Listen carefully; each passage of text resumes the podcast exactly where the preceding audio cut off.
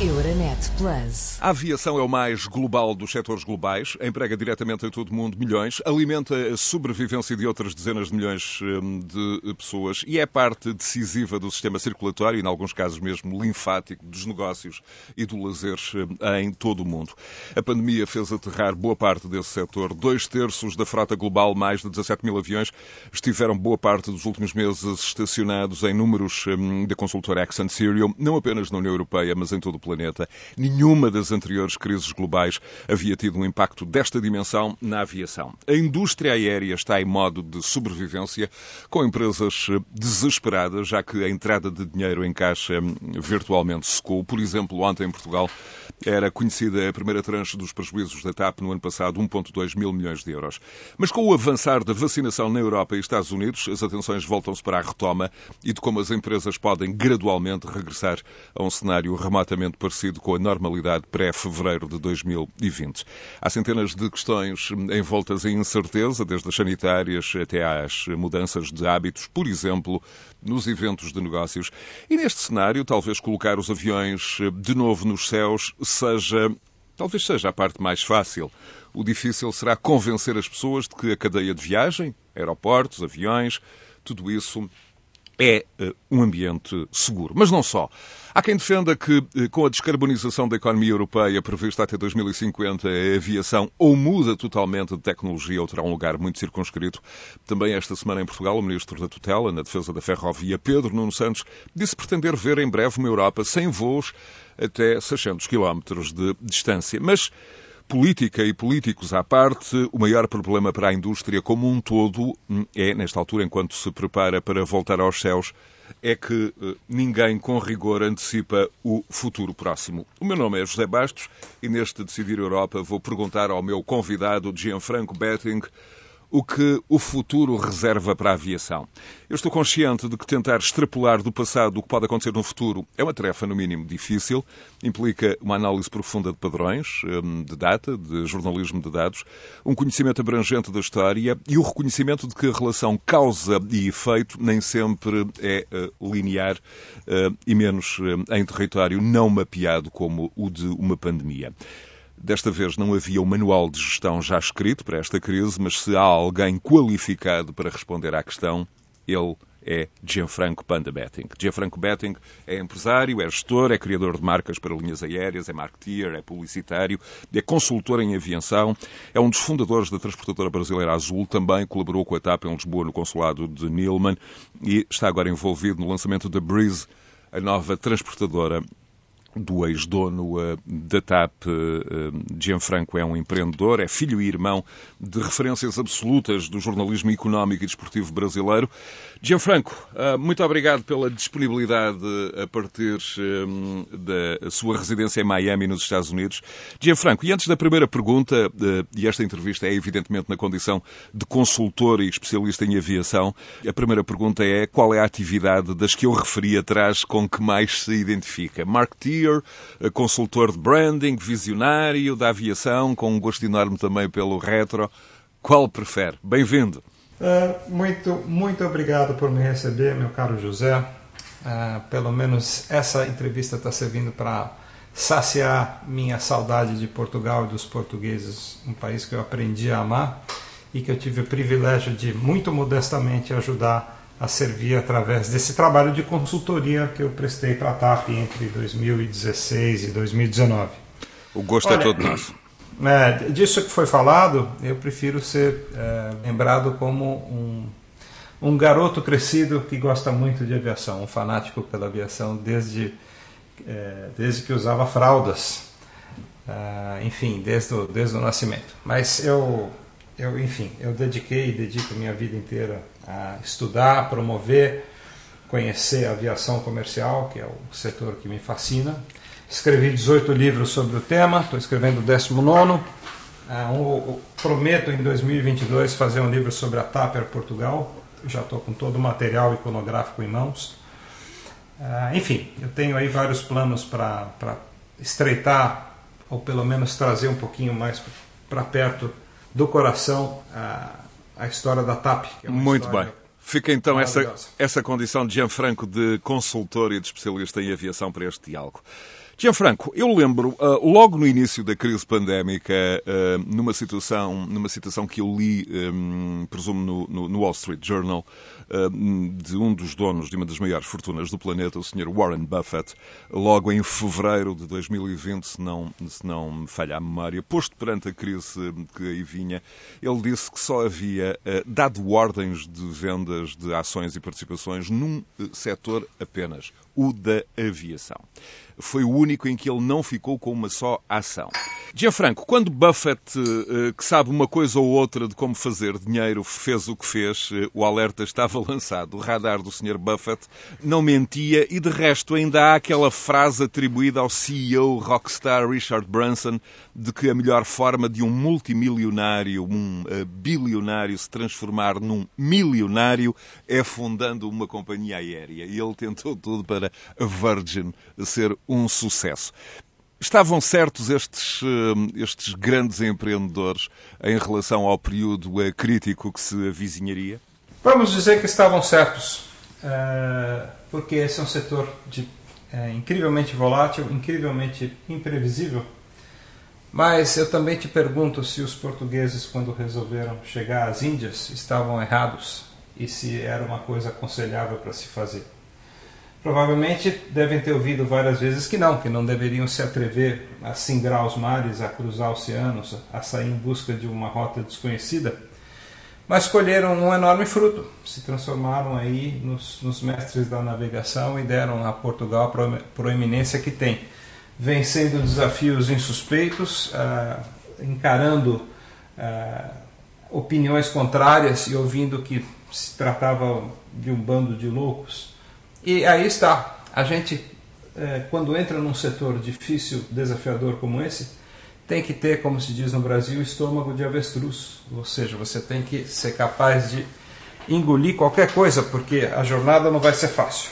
Mas no final dela, os lucros, as vantagens e os sucessos podem ser igual, uh, inversamente uh, proporcionais a esses desafios Uh, apresentados no início. Em todo Por caso, é para qualquer um. Gianfranco, este é um setor uh, dos mais uh, afetados, dos mais impactados pelas restrições de mobilidade, pelos receios de contágio, pelos receios dos novos riscos. talvez pior do que o setor aéreo, a pandemia terá tido eventualmente aquele impacto no na indústria do entretenimento presencial, espetáculos, teatros, hum, shows. Portanto, estamos a falar de uma crise que eh, vai estar a ter efeitos na arquitetura acionista das empresas estão a, ver, estão a haver muitas perdas, muitas trocas. Há empresas que vão desaparecer, outras que vão fazer uma pausa à espera de apoio para retomar atividades. Como é que o Gianfranco olha para hum, este, este período, eh, não só eh, de lamber feridas, mas sobretudo também de reorganização, porque, enfim, parece ser consensual que a aviação vai continuar a ser grande e importante mas nesta altura a dúvida é eh, saber a que velocidade a indústria vai retomar a atividade, a que nível de velocidade de cruzeiro e a que altitude vai estabilizar eh, desde que começou, eh, enfim, de novo a voar e provavelmente numa primeira fase isso, esse movimento vai ser muito menor do que tinha antes. E sobretudo uma das incógnitas parece ser como é que hum, a indústria vai voltar a voar com a energia do pós-pandemia se daqui a 5 anos, 6, 7, se em 2026, se em 2030, mais tarde, mais cedo. Como, Bom, é, que, como é que o Gianfranco olha para estas variáveis todas em jogo com a informação disponível neste exato momento? Com o que temos no momento, a gente já começa a descobrir algumas coisas muito interessantes. Eu vivo aqui nos Estados Unidos e aqui a gente vê uma recuperação, como eles dizem, que é aquela curva em V ou seja, a queda foi drástica, rápida, violenta, a recuperação está se dando da mesma maneira.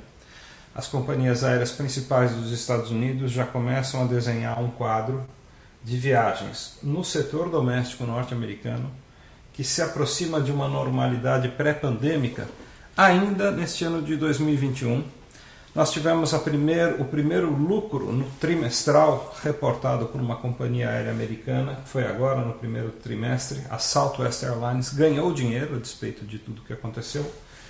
E as outras grandes companhias aéreas deste país já começam a, a, a colher frutos favoráveis, mostrar números mais positivos e declarar abertamente, publicamente, que, se, que o, o otimismo, ainda que velado, está de volta.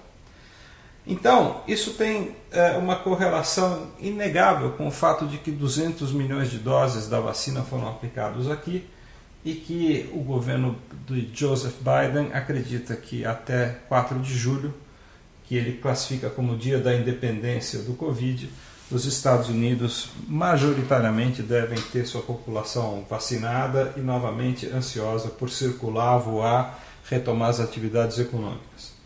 Portanto, é difícil dizer que a recuperação vai acontecer em escala global num ritmo uh, paralelo. Justamente, era esse, era esse quadro que eu, que, eu, que eu lhe sugeria, a comparação não só num plano uh, global, como, por exemplo, um, no caso europeu, que não está, do ponto de vista da vacinação, tão avançado quanto uh, os Estados Unidos e um, já há, enfim, teorias que apontam para a imunidade de grupo ser alcançada muito mais tarde, eventualmente até no próprio final do verão, uh, início, início do outono na Europa. O que um, coloca as variáveis, uh, enfim, num plano distinto relativamente aos Estados Unidos e relativamente ao resto do mundo. É, nós temos que levar em consideração esse, esse fator pouco vale para viagens internacionais que a população americana esteja é, vacinada e livre do, do Covid, se os países que eles desejam visitar ainda se encontram fechados. Então, é, o que a gente vê é um país com um dinâmico, pujante mercado doméstico como é os Estados Unidos, conseguindo essa retomada, mas sobretudo nesses voos. Os voos internacionais de longo curso para outros países, para outros continentes, se encontram ainda muito desafiados. Por quê? Porque outros países estão se recuperando ou enfrentando o Covid com maior ou menor grau de sucesso.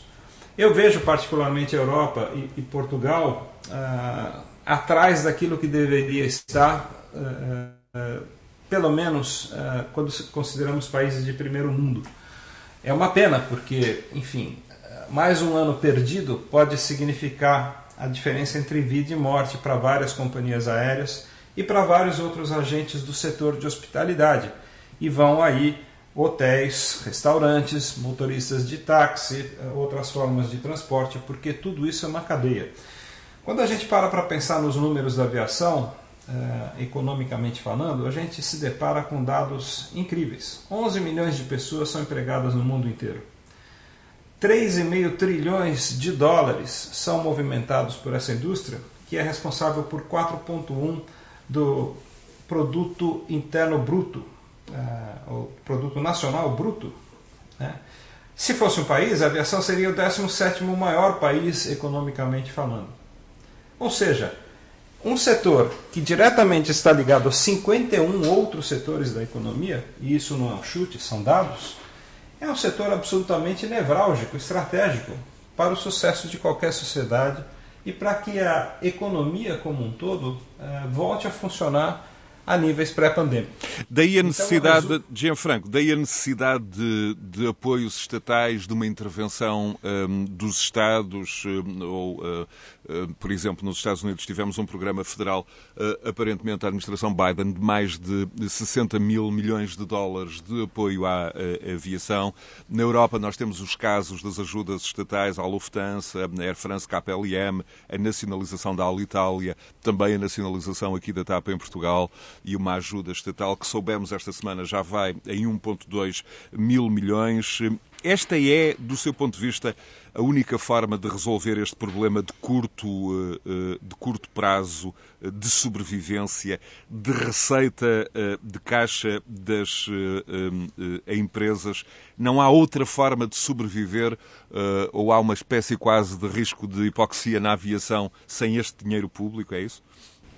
Ah, sim. Uh, infelizmente, e eu sei que aí entram as questões ideológicas, como sempre apaixonadas, infelizmente a magnitude da crise é de tal ordem, o ineditismo uh, do, do, do, problema que vem sendo enfrentado é, é, é tão grande que não há, que eu saiba, outra maneira de sobreviver a não ser contando com a ajuda do, dos governos. Agora, a gente vê que essa ajuda não se deu ou não se dá de forma uh, comparável entre diferentes países. Como você estava lembrando, 32 bilhões de dólares foram despejados pela administração pública norte-americana em empréstimos às companhias aéreas, que se não fosse por esse empréstimo já haveriam demitido dezenas de milhares de colaboradores.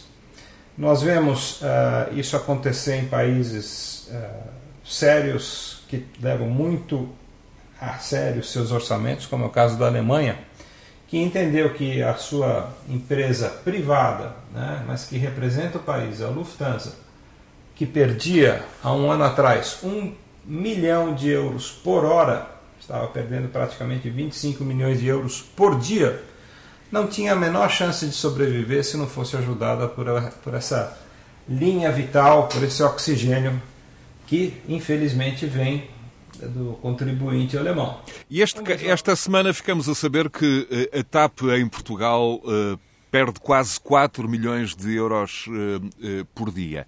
Um, há um debate, apesar de tudo, aberto sobre a própria. Um, sobre a própria bondade de sobrevivência da empresa.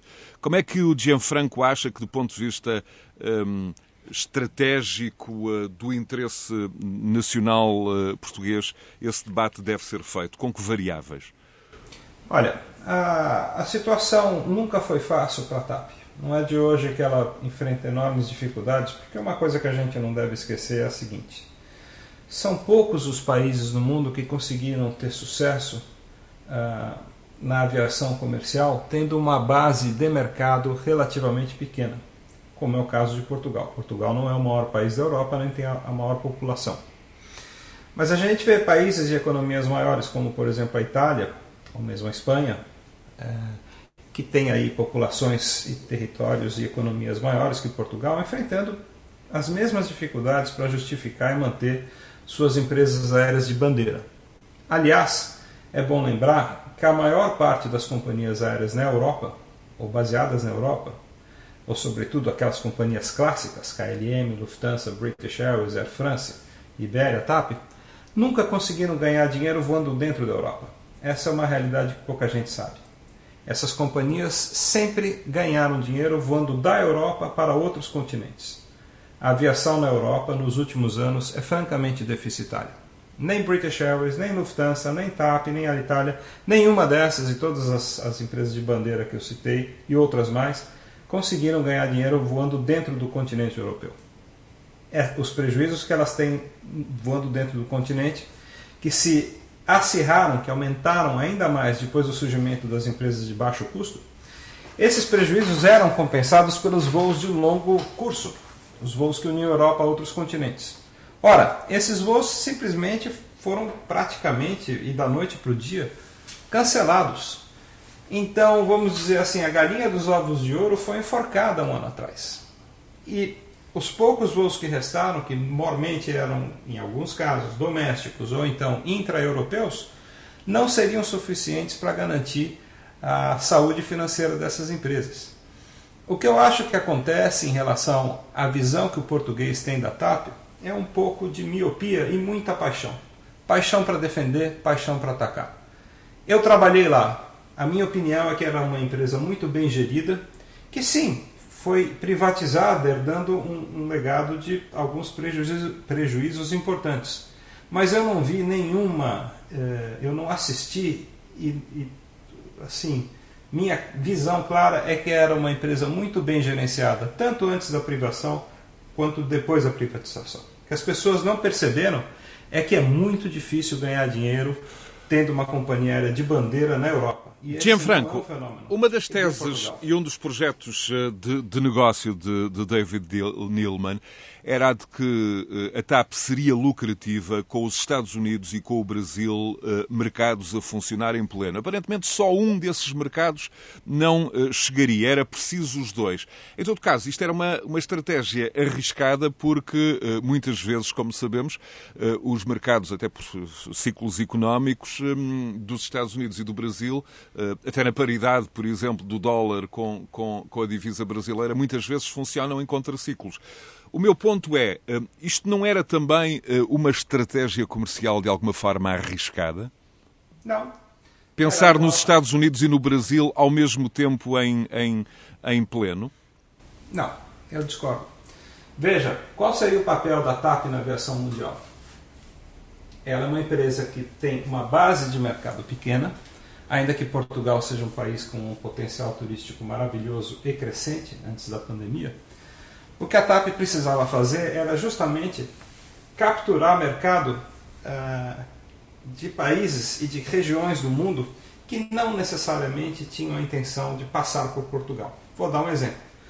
Quando a TAP, na administração Nilman, montou esse plano de trazer mais norte-americanos para voar em suas cores, para trazer os Yankees para voarem e conhecerem Portugal, fazendo até o que se chamou de Portugal Stopover, essa estratégia para mim era brilhante, porque na verdade ela tava, a TAP estava vendendo uma passagem para um americano cuja intenção original era voar dos Estados Unidos para Sardenha, vamos dizer, ou dos Estados Unidos para Grécia. Ou dos Estados Unidos para Tel Aviv, por ou exemplo. dos Estados Unidos para Tel Aviv.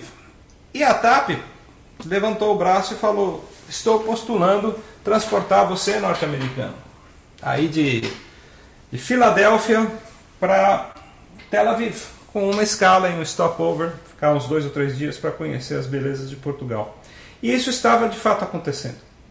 O caso específico do Brasil, uh, infelizmente, né, ele dependeu, né, o Brasil foi um ator muito importante nessa estratégia da TAP, e isso vem de antes da administração Nilman, né, a administração anterior de Fernando Pinto.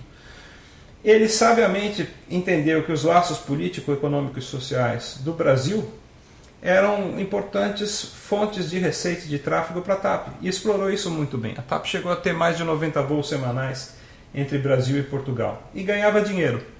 E finalmente a ideia do Nileman era também promover o incremento de voos para a África, não apenas para os países lusófonos, mas para outros mercados, inclusive retomando voos, por exemplo, para a África do Sul. Nada disso acabou acontecendo, infelizmente, por uma questão de tempo, de timing e de destino. Né? Ninguém, tava, é, ninguém tinha a menor condição de prever que uma pandemia dessa magnitude iria arruinar os planos de negócio das companhias no mundo inteiro. Gianfranco, e agora? a TAP está num processo de reestruturação muito doloroso, vai perder, enfim, algum músculo como é que eh, vê a companhia eh, face aos, aos desafios que se colocam eh, já no curto prazo? Eu não consigo ser muito otimista. Eu não conheço nenhuma empresa aérea que teve uma drástica redução de capacidade uh, conseguindo sobreviver por uma razão. Você precisa é, aumentar sua presença, aumentar o número de voos e aumentar sua receita para conseguir honrar as dívidas anteriormente assumidas. Então, não acho esse um quadro muito róseo, não. Eu, eu, eu, temo pela própria sobrevivência da TAP como a empresa que ela era antes de entrar na pandemia. E, de novo, né, eu reputo que essa situação dolorosa, ah, absolutamente aguda, tem muito mais a ver com o vírus que veio da China do que o Yankee que veio de Connecticut. Assim, eu sinto um certo ranço, uma certa bronca do português médio, do, do, do público, da opinião pública portuguesa, que se sente talvez ofendida ou menosprezada pelo fato de que um dos símbolos nacionais foi privatizado e acabou nas mãos de grupos estrangeiros. O Nileman não entrou. Mas então não partilha da tese de que David Neilman de alguma forma estava a embelezar a noiva apenas para a vender-se melhor, a casar melhor. Um, e isso uh, tem a ver com o facto uh, de uma das críticas que surge é o de que a TAP cresceu artificialmente e sem bases muito, sobretudo uh, nos últimos anos da década, 17, 18, 19, com com uh, uma compra, uh, enfim, em, algum, alguns casos considerada excessiva de novos aviões, novo equipamento. Não partilha de todo desta tese?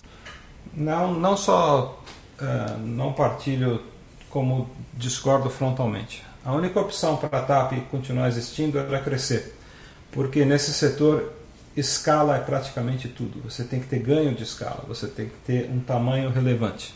A TAP tinha uma frota uh, antiquada de aviões que consumiam muito, poluíam o meio ambiente, enfim, aviões inadequados para enfrentar a concorrência internacional. Então essa asserção leva-nos eh, a uma perspectiva, como, como dizia há pouco, pouco uh, animadora para o futuro. Se perder escala, uh, pode, pode perder relevância e importância. Exatamente. Porém, nós sabemos que o futuro vai pertencer àquelas, o futuro das empresas aéreas vai ser mais promissor para aquelas pouco, uh, poucas empresas que vão contar com o apoio de seus respectivos governos. Infelizmente, eu sou um homem de mercado, não acredito num Estado forte e poderoso, eu acredito que o Estado tem que se concentrar para cuidar das pessoas naquilo que é absolutamente essencial. E isso pode Saúde, levar, pode levar a uma questão como uh, grandes concentrações, uh, de novo, uh, no setor, o surgimento ou o reforço de gigantes que, no limite, pode levar a TAP rapidamente a ser adquirida, por exemplo, por, por uma Lufthansa. Este é um cenário muito provável para, para o futuro imediato? Acho o cenário, infelizmente, acho um cenário mais provável porque o que a pandemia mostrou é que os iguais foram tratados de forma desigual. O governo brasileiro, por exemplo, não colocou um único e miserável centavo nas suas nas três companhias privadas principais que servem o país. O governo norte-americano, como já viu, despejou 32 bilhões de dólares, o governo alemão 11 bilhões ou 11 mil milhões de, de euros uh, na sua Lufthansa, a gente vê movimentos semelhantes em outros países. E, em última análise, né, você me pergunta o que seria de Portugal sem a TAP? Portugal vai sobreviver. A Hungria perdeu sua companhia aérea de, banheiro, de, de bandeira. A Malev. A, a Malev. Né? A, nós vemos a Taron na România, na, nós vemos a, a Czech Airlines na República Tcheca são países que ficaram sem uma empresa para chamar de, de, si. A própria Sabena, a famosa Sabena, fechou as portas, foi substituída depois por uma empresa muito menor. E mesmo a Suíça, que viu a Suíça falindo, mas há muito tempo atrás, por volta de 2001, 2002, e que, de uma certa maneira, foi substituída pela Suíça, que foi comprada e hoje faz parte do grupo Lufthansa. Então, essas mega empresas europeias, né, são três principais grupos, né, o grupo Air France KLM, o grupo IAG, que uh, soma British Airways com Iberia, e finalmente a Lufthansa, que é dona da Austrian, da SN Brussels, da, da própria Suíça, são as três titânicas empresas aéreas da Europa e que vão continuar com essa concentração.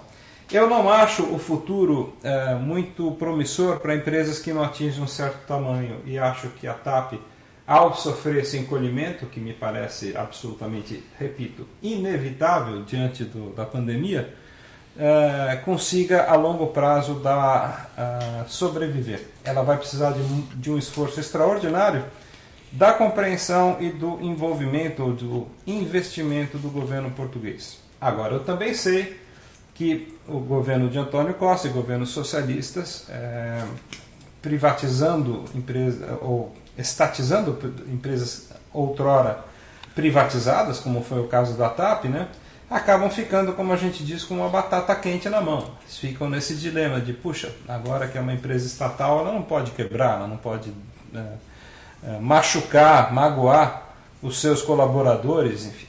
Então, é uma situação absolutamente inédita. É, não existe um remédio ou um tratamento conhecido, porque nunca se viu um, um, um problema dessa magnitude. Esta crise não estava nos, nos manuais eh, de gestão. Vamos... Vamos então virar a página na TAP. Como é que, uh, pelo menos do ponto de vista da gestão, como é que foi a sua experiência em síntese com David Neilman? Uh, quando voou em 2000 na JetBlue, nos Estados Unidos, disse ter ligado logo a seguir, quando acabou o voo, à sua mulher e ter dito que estava a voar no futuro da aviação. Depois, Neilman contrata-o, é o primeiro funcionário da Azul, desenhou tudo, da pintura à farda, um, e no caso um, da TAP está também na base do sucesso, entre outros, uh, da pintura retrô nos aviões, nos, nos A330, um êxito de marketing e de imagem na TAP, e agora uh, está envolvido, creio, na Brise, sem pretender des, desvendar nenhum tipo de, de, de segredo. Um, há muito aquela tese de que um dos problemas dos business plans em aviação é que eh, não antecipam todos os problemas hum, e, eh, enfim, quando antecipam os problemas eh, ou se os antecipassem, acabavam por assustar os investidores e nada fazer. Aqui o equilíbrio é chave, ou neste neste panorama devastador, lançar uma nova empresa é um ato de grande coragem? Ou para quem tem dinheiro e coragem, eh, este é um bom momento para abrir uma nova transportadora? Fale-me desta experiência de lançar uma nova transportadora e de voltar a trabalhar com David Neilman. Olha, na verdade nós nunca nos separamos, né? Eu, como você bem lembrou, voei pela primeira vez na JetBlue eh, no ano 2000 e quando saí do avião liguei excitado para minha esposa e disse acabei de experimentar o futuro da aviação. É, para minha grata surpresa, quando ele foi para o Brasil em 2007, 2008, nós nos conhecemos e ele, ao me entrevistar, ficou muito interessado com a minha irrefreável paixão pela aviação. Eu fui o primeiro funcionário da Azul e a Azul, na verdade, funcionou três meses na minha casa. Era a sede da companhia no início da, da empresa. E essa relação se aprofundou e hoje é uma relação de amizade. A gente fala com frequência e eu hoje colaboro no, na startup, no lançamento da nova companhia dele aqui nos Estados Unidos, da Breeze. Eu só posso falar bem do, do David Needleman. Ele é um homem sério de princípios, um empresário da nova era, um visionário ele acredita sobretudo em ótimas relações laborais, ele tem um grupo de pessoas absolutamente alinhadas com os pensamentos dele, ele sempre tratou muito bem todos os seus colaboradores, porque isso é uma verdade para ele. Ele é um empresário, para mim, da nova era justamente por isso, porque ele, de uma certa maneira, humanizou o transporte aéreo nas empresas que ele fundou, nas empresas que ele liderou, e nas empresas que ele pretende liderar, como por exemplo essa Breeze que está nascendo agora nos Estados Unidos. Que vai estar a voar quando? Como é que está o processo? A Breeze está com a sua certificação praticamente concluída. Ah, dependemos ainda de alguns fatores que ah, nos escapam ao controle, que são basicamente algumas autorizações, mas o, o plano é voar ainda no verão deste ano, começar os primeiros voos. E o que eu tenho para te dizer é o seguinte: infelizmente, né, o histórico de sucessos uh, do David Neeleman nesse setor são a comprovação de que quando você tem um, uma visão clara daquilo que você quer fazer e alguns diferenciais importantes, como por exemplo uh, traduzir para o público viajante uma experiência de viagem melhor com um preço acessível, é absolutamente possível ganhar dinheiro nesse setor que é tão desafiador. Você dizia há pouco, né? não existe capacidade nenhuma de planejador nenhum nesse setor que seja suficiente para prever o que vai acontecer no mercado, no mundo e na aviação depois de dois, três, quatro anos. Pode estourar uma guerra, um vulcão em erupção, um inverno mais rigoroso, é, ou uma pandemia como nós estamos enfrentando, não são coisas que você pode fatorar, que você pode incluir num plano de negócios. E o grande problema da, eh, da aviação comercial é que os ciclos são muito longos. Você, por exemplo, compra uma aeronave hoje para ser entregue daqui 4, 5 anos. Ora, é muito difícil você fazer planejamento quando os ciclos são assim tão eh, largos, né? Você pode, você pode prever quanto de tinta você vai precisar, por exemplo, para pintar uma residência daqui 18 anos, né? é um cálculo extremamente complicado. Né? Isso é, variáveis... isso é válido para todos os players do setor. Por exemplo, ah, há decisões que têm que ser tomadas ah, todos os dias, ah, mas, por exemplo, também até os construtores, quem faz aviões, a Boeing, a Airbus, têm de saber que modelos vão produzir ou retomar. Hum, também os investidores, quem está disposto a colocar o seu dinheiro, tem de saber uma previsão mínima de, de retorno, de lucros. Um, o, o, as empresas têm que saber que tipos de medidas têm de tomar quanto a dispensa ou, ou admissão de pessoal. Enfim, estamos aqui com tantas variáveis uh, neste negócio específico. Um, vamos ter, por exemplo, no futuro, uh, mais aviões de hélice, menos aviões uh, a jato. como é que Como é, esta, esta, no fundo, é uma crise de Gianfranco em que uh, os gestores da aviação comercial não estão a ter toda a informação uh, o tempo todo. Uh, e há muito este, esta incerteza de saber que tipo de procura vai existir a curto prazo, no médio prazo, saber se os problemas sanitários vão ou não ser resolvidos. Por exemplo, o desafio colocado por novas estirpes do coronavírus, como este caso de Manaus, eh, no caso do Brasil, como é que se mitiga o risco sanitário em toda a cadeia da aviação, entrada no aeroporto, avião, como é que, hum, como é que olha para estas, hum, para estas questões? Desde logo começando com este fator da aviação como vetor de disseminação de doenças, enfim, eh, enfermidades que vêm voando. Vai haver aqui uma reflexão profunda sobre os riscos. Eu lembro num verão de, dos anos 90 eh, a eclosão de um surto de malária em agricultores que moravam nas imediações de Gatwick, no sul de Londres, que nunca tinham voado para uh, regiões subtropicais. O, os, uh, os mosquitos vieram voando nos, no interior dos, dos aviões. Esta, esta questão vai ser hum, absolutamente prioritária no futuro da aviação? Esta da segurança sanitária, tão importante quanto a segurança de voo foi no passado? Sempre foi. Uh, pouca gente sabe disso. A chance de você contrair uh, um, um, vírus ou uma doença no avião é muito menor do que contrair num teatro, num cinema, num restaurante porque o ar que circula dentro de um avião é purificado e renovado de forma uh, constante e muito mais vigorosa do que qualquer uh, contato ou qualquer área de, de, aglomeração humana aqui na Terra. Curiosamente, uma infografia, uma infografia do New York Times esta semana parecia insinuar o contrário. Ah, eu não sei. Eu, eu vi essa infografia e o que está dito lá é que a chance de você se infectar é muito maior no aeroporto do que dentro do avião. Mas de qualquer maneira, uh, o que eu queria lembrar é o seguinte: a aviação não vai se recuperar uh, numa velocidade única.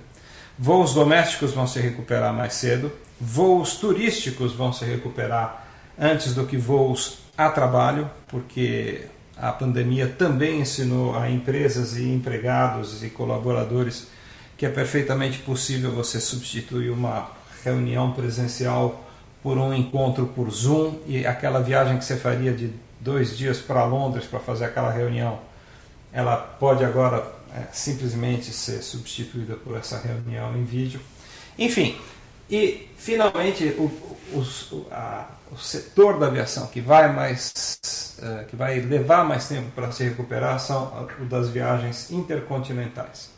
O grande problema, como eu estava dizendo, para as empresas europeias é que a dependência de sucesso financeiro de todas as europeias está basicamente nos voos intercontinentais. Então, as empresas europeias vão se recuperar mais lentamente e esse ciclo vai ser mais doloroso para qualquer empresa europeia. E como é que o Gianfranco, como é que o Gianfranco olha, por exemplo, na perspectiva dos Estados, hum, este, este quadro de, de, de evitar eh, que passageiros portadores de qualquer tipo de vírus possam entrar, eh, passar a ser quase uma segurança eh, nacional, uma questão de segurança nacional máxima, hum, serem pensadas questões de tecnologia, orçamentos de agências de informação dos, dos Estados a serem canalizados para a detenção dessas ameaças. No fundo, hum, tudo a ver com aquele TED Talk premonitório de Bill Gates, a quem os decisores políticos, enfim, não não tomaram muita atenção, porque uh, uh, o vírus passa de Wuhan para 180 países em pouco mais de dois meses, porque viajou. Uh, e, e, no fundo, o que eu lhe pergunto é: de cada vez que o novo vírus for identificado na Ásia ou em qualquer outro lugar, os gestores da aviação vão, vão tremer. É, isso é inevitável, né? Mas eu gostaria de lembrar, não foi. não, a, a, aviação foi apenas o vetor, né? Quem transmitiu. Claro, evidentemente, né? evidentemente. É, a aviação não é culpada, né? Não pode, é... não, o vilão é o vírus, não é a aviação, é. evidentemente. Ela é, infelizmente, o vetor de transmissão, né? Mas ela foi, junto com milhares de vidas humanas, ela foi vitimada, foi uma das primeiras vítimas dessa tragédia que a humanidade está enfrentando.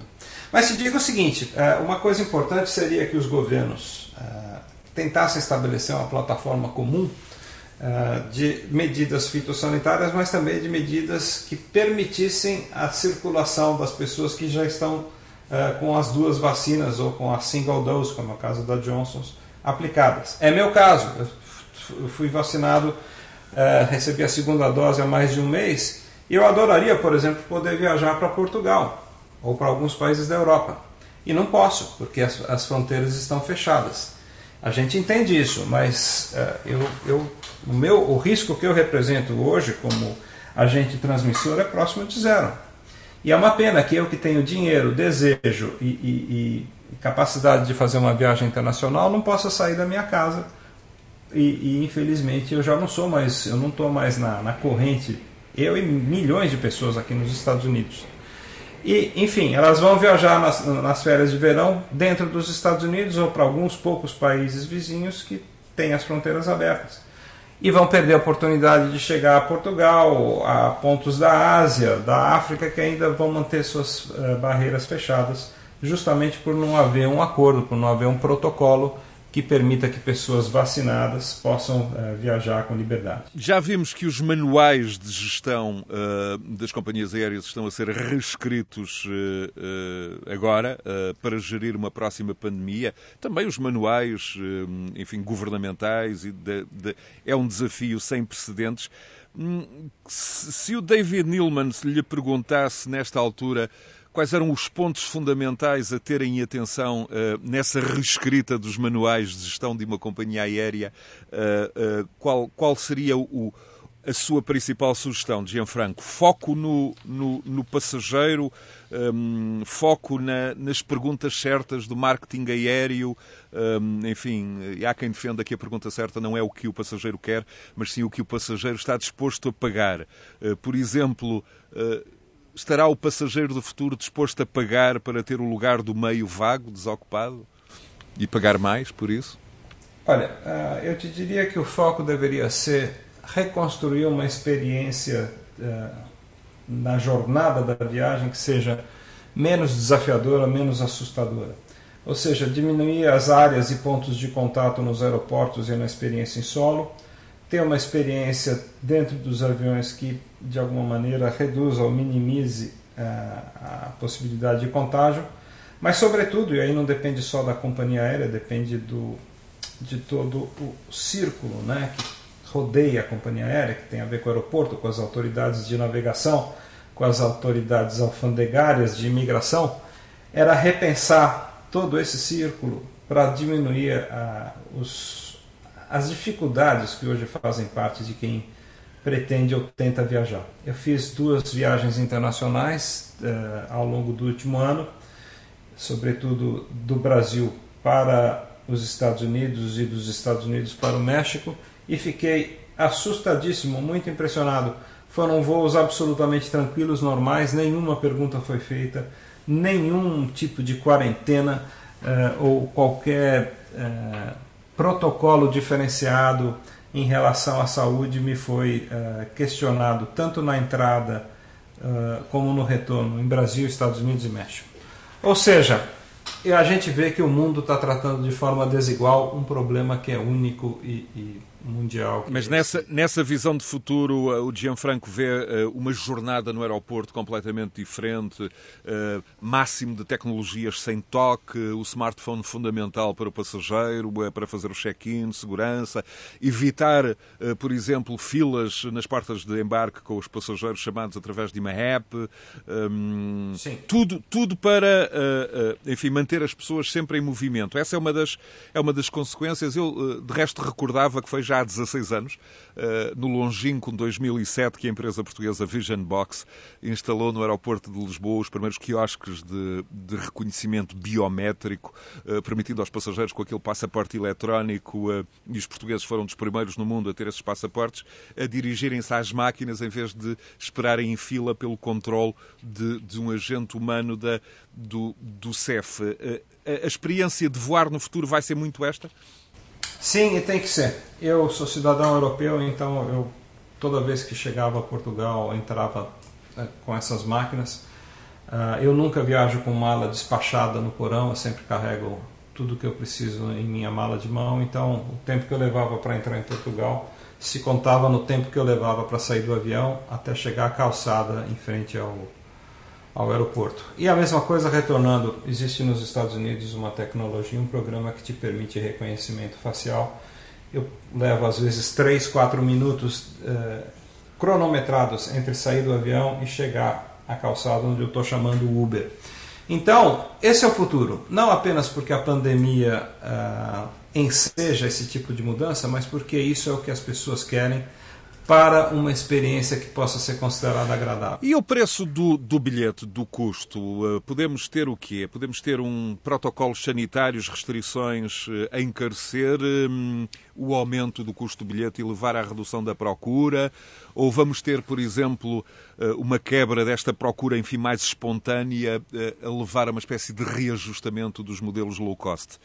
Eu recordo, Gianfranco, foi, foi notícia no auge do, do confinamento na Irlanda do encerramento dos pubs, que o preço dos bilhetes de uma low cost voando de Dublin para a Espanha era tão baixo, tão baixo, que muitos irlandeses compravam o bilhete para furar o bloqueio, iam beber cerveja aos pubs do aeroporto que continuavam abertos, sem que fossem voar, no final não embarcavam, voltavam a sair. Na próxima pandemia, os preços vão ser uh, mais, mais elevados e não vão permitir este tipo de, de contornar o, o confinamento? Olha, Enfim, passo o caricato desta, deste, deste episódio. Não, isso é realmente muito pitoresco. É, mas é típico daquela região do mundo em que as pessoas vendem a mãe para poder manter um pub aberto. Né? Enfim, beber é a coisa mais importante da vida de muita gente. É, nada contra, porque eu, eu, não tenho nada contra uma boa cerveja. Um nas, ilhas, nas Ilhas Britânicas o, o, o, fenómeno é muito, é muito social, tem esse peso todo. Exatamente. Na Escandinávia, igualmente. Tal, né? Agora, é, eu te diria o seguinte: é, o, o, o preço das passagens ainda é uma incógnita, porque, como eu disse, vai haver uma mudança muito grande na, na maneira como os passageiros é, voltam a voar. De novo, primeiro, voos turísticos vão, vão retomar com mais rapidez do que voos a negócio, pessoas viajando por razões pessoais, visitar um parente ou fazer turismo esse mercado vai reagir mais rápido do que os mercados uh, ligados a negócios eminentemente. E esses mercados são incrivelmente suscetíveis a preço. Se o preço não estiver bom, o passageiro não aparece, não, não se transforma em consumidor de passagens aéreas. Então, por um tempo, eu acredito que esse tipo de segmento de mercado de viagens vai ser favorecido. Mas a gente sabe que para a conta fechar, para as companhias aéreas voltarem a ter saúde financeira, elas mais cedo ou mais tarde têm de encher uh, e têm de encher a classe executiva e as Exatamente. primeiras classes e as classes premium. Exato. Muito então, bem.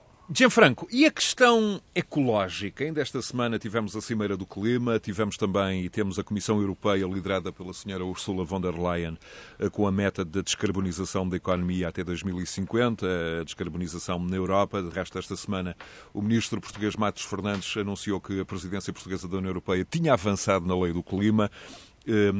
E há esta imagem, a aviação tem sido acusada uh, por, próxima do seu auge, uh, por volta de 2018, ter sido responsável por 5,9% de todo o aquecimento climático induzido pelo homem.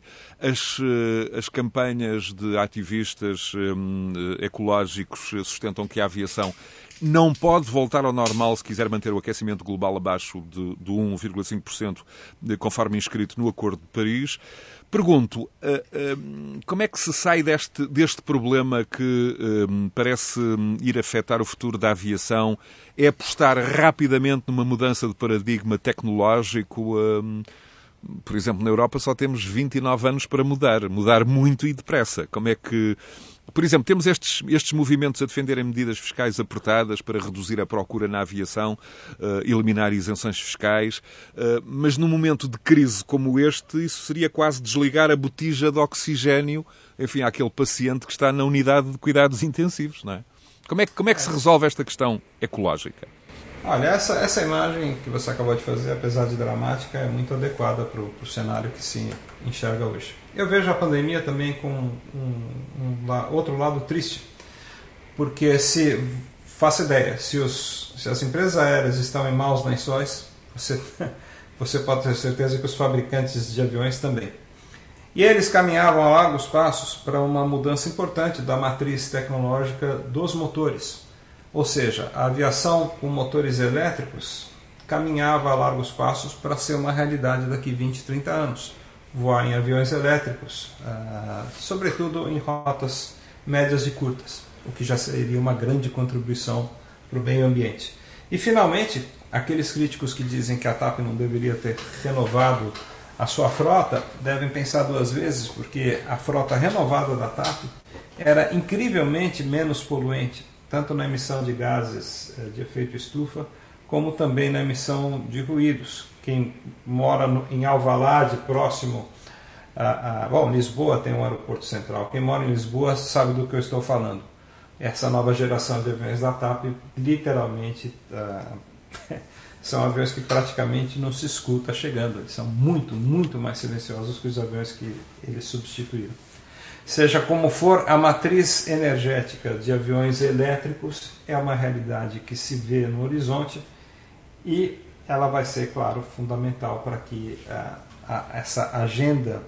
Uh, Mas parece realista um, que esta, esta mudança de paradigma uh, ocorra em 20, 30 anos? Eu acredito que sim, porque as, as razões não são apenas ecológicas, mas, sobretudo, econômicas. O avião elétrico, assim como o carro elétrico, ah, é uma questão de tempo apenas. O hidrogênio é também uma opção tecnológica? Por enquanto não, porque o hidrogênio, ah, o limite de compressão do hidrogênio ainda exige que os tanques e, portanto, a aerodinâmica, o projeto dos aviões ainda uh, seja muito desafiador.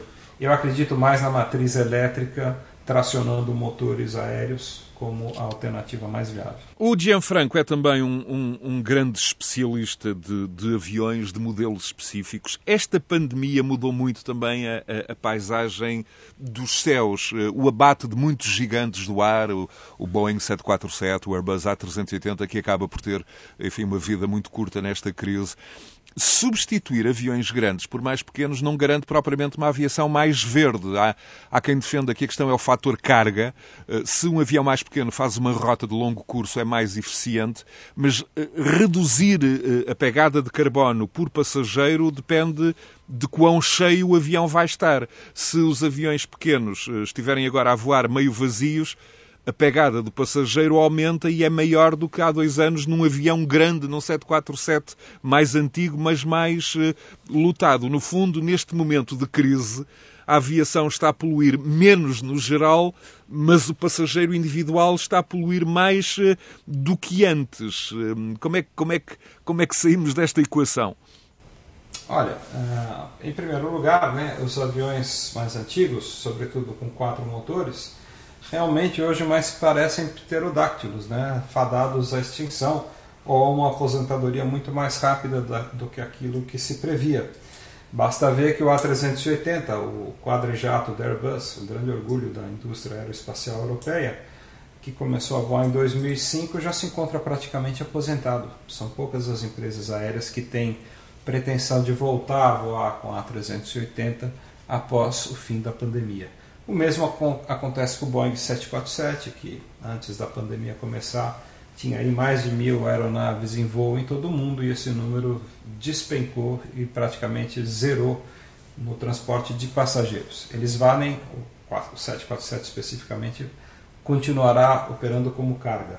Agora, essa questão da, do footprint, da pegada de né, carbono por passageiro, tem a ver, claro, com a taxa de ocupação do avião. Se 100% do avião está ocupado, a pegada eh, de carbono por passageiro é muito menor do que um avião que tem 20% de ocupação. E infelizmente, essa é a realidade nesses tempos pandêmicos. Os poucos voos de passageiro muitas vezes saem com 10, 15, 20% dos assentos ocupados. E aí, cada passageiro dentro desse avião está cometendo quase que um crime ecológico, porque, o avião praticamente consome a mesma coisa estando cheio ou vazio.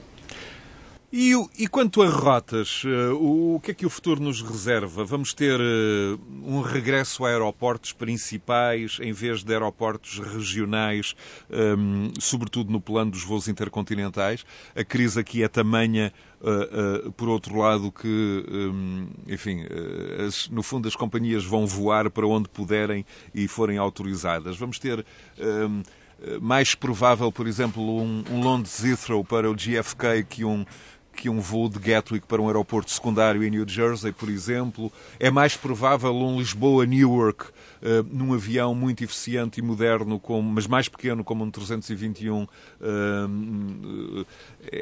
que, por exemplo, um Porto Newark num A330. É isso? Uh, vamos ter aqui. Ou ainda é cedo para percebermos estas tendências? Não, eu concordo. É, o avião que você citou, o Airbus 321 Long Range, que é uma das apostas da TAP, Uh, mais uma vez, para mim, mostra o quão adequado foi o plano de reequipamento da companhia. Ela hoje voa, por exemplo, para Newark, voa para alguns destinos no nordeste do Brasil, a TAP, com esse avião, que é muito mais econômico do que os A330 que ela empregava anteriormente. De maneira geral, esses novos aviões de dois motores extremamente eficientes em comparação com os aviões que eles substituem, uh, apontam para um caminho uh, que era, na verdade, a aposta da Boeing. Quando a Airbus lançou a 380, ela falou: não, precisamos de um avião de até 800 lugares. A Boeing falou: não, precisamos de dois aviões de 400, ou melhor, três aviões de 250 lugares, porque as pessoas não querem mais fazer escalas, elas querem voar de suas cidades de origem para os destinos que desejam. A esse processo dá-se o nome de fragmentação de mercado a Boeing apostou nisso, estava certa, a Airbus apostou num avião maior e percebeu logo o seu erro, por isso que o Airbus não vendeu tão bem quanto o Boeing 747. E para mim o futuro está na fragmentação, ou seja, uma cidade como Porto deve ver um maior número de destinos intercontinentais, porque a TAP agora vai ter a ferramenta correta para servir a densidade de tráfego que a cidade ou a região do norte de Portugal comporta mais uma vez rebatendo as críticas. Ah, a TAP abandonou o porto. Não, a TAP focou seu crescimento num primeiro momento em Lisboa e deixou num segundo momento de crescimento o norte de Portugal, a cidade do Porto, para ser atendida com voos intercontinentais. O plano era esse. O que me está a dizer é que também a, a, gestão na aviação é provavelmente a única atividade onde não existe piloto automático. É necessário ir corrigindo a rota a qualquer momento, a todo momento. Perfeita análise, José. Não é a todo momento, é a cada nanosegundo. Se Muito bem. Quer ter sucesso, é o tempo inteiro de atenção e de correção de rota. Por último, eh, uma curiosidade e, a última questão é eh, completamente pessoal, como, como, como foi a primeira.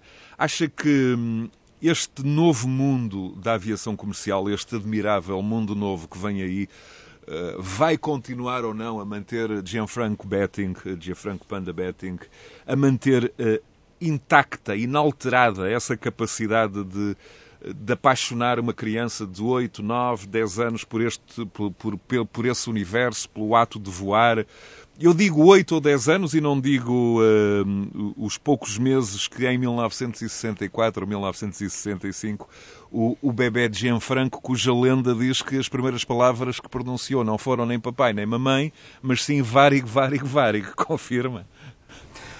Meu pai confirma, sempre confirmou. Eu tinha um ano e falei primeiro, antes de falar pai e mãe, falei varig, varig, varig. Olha, acho que sim, porque não existe. Uh, uh, o voo é, na verdade, uma subversão da nossa lógica de que nada que é mais pesado do que o ar pode se sustentar lá em cima.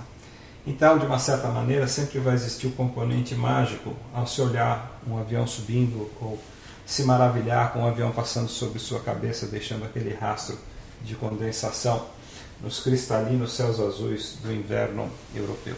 Eu nunca vou deixar de me maravilhar e lamento profundamente não ser meu próprio neto porque a aviação das próximas décadas vai ser tão fantástica, tão inovadora e tão surpreendente, que daqui a pouco tempo, e talvez eu ainda consiga assistir isso, nós vamos ser, uh, vai ser possível voar de Nova York a Tóquio ou de Lisboa a Hong Kong em menos de três horas. Eu espero estar vivo para poder presenciar isso.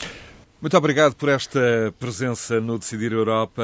Foi um gosto. Gianfranco Betting, uma emissão disponível a qualquer hora em rr.sap.pt e também nas suas plataformas favoritas de alojamento de podcasts, como seja o Spotify, o iTunes, o Google Podcasts e outros. Voltamos dentro de oito dias. Obrigado, Gianfranco Betting. Foi um gosto. Até sempre. E, igualmente, José. Um grande abraço. Euronet Plus. Milano. Zagreb. Bruxelas. Sofia. Riga. Euronet Plus, a rede europeia de rádios para compreender melhor a Europa.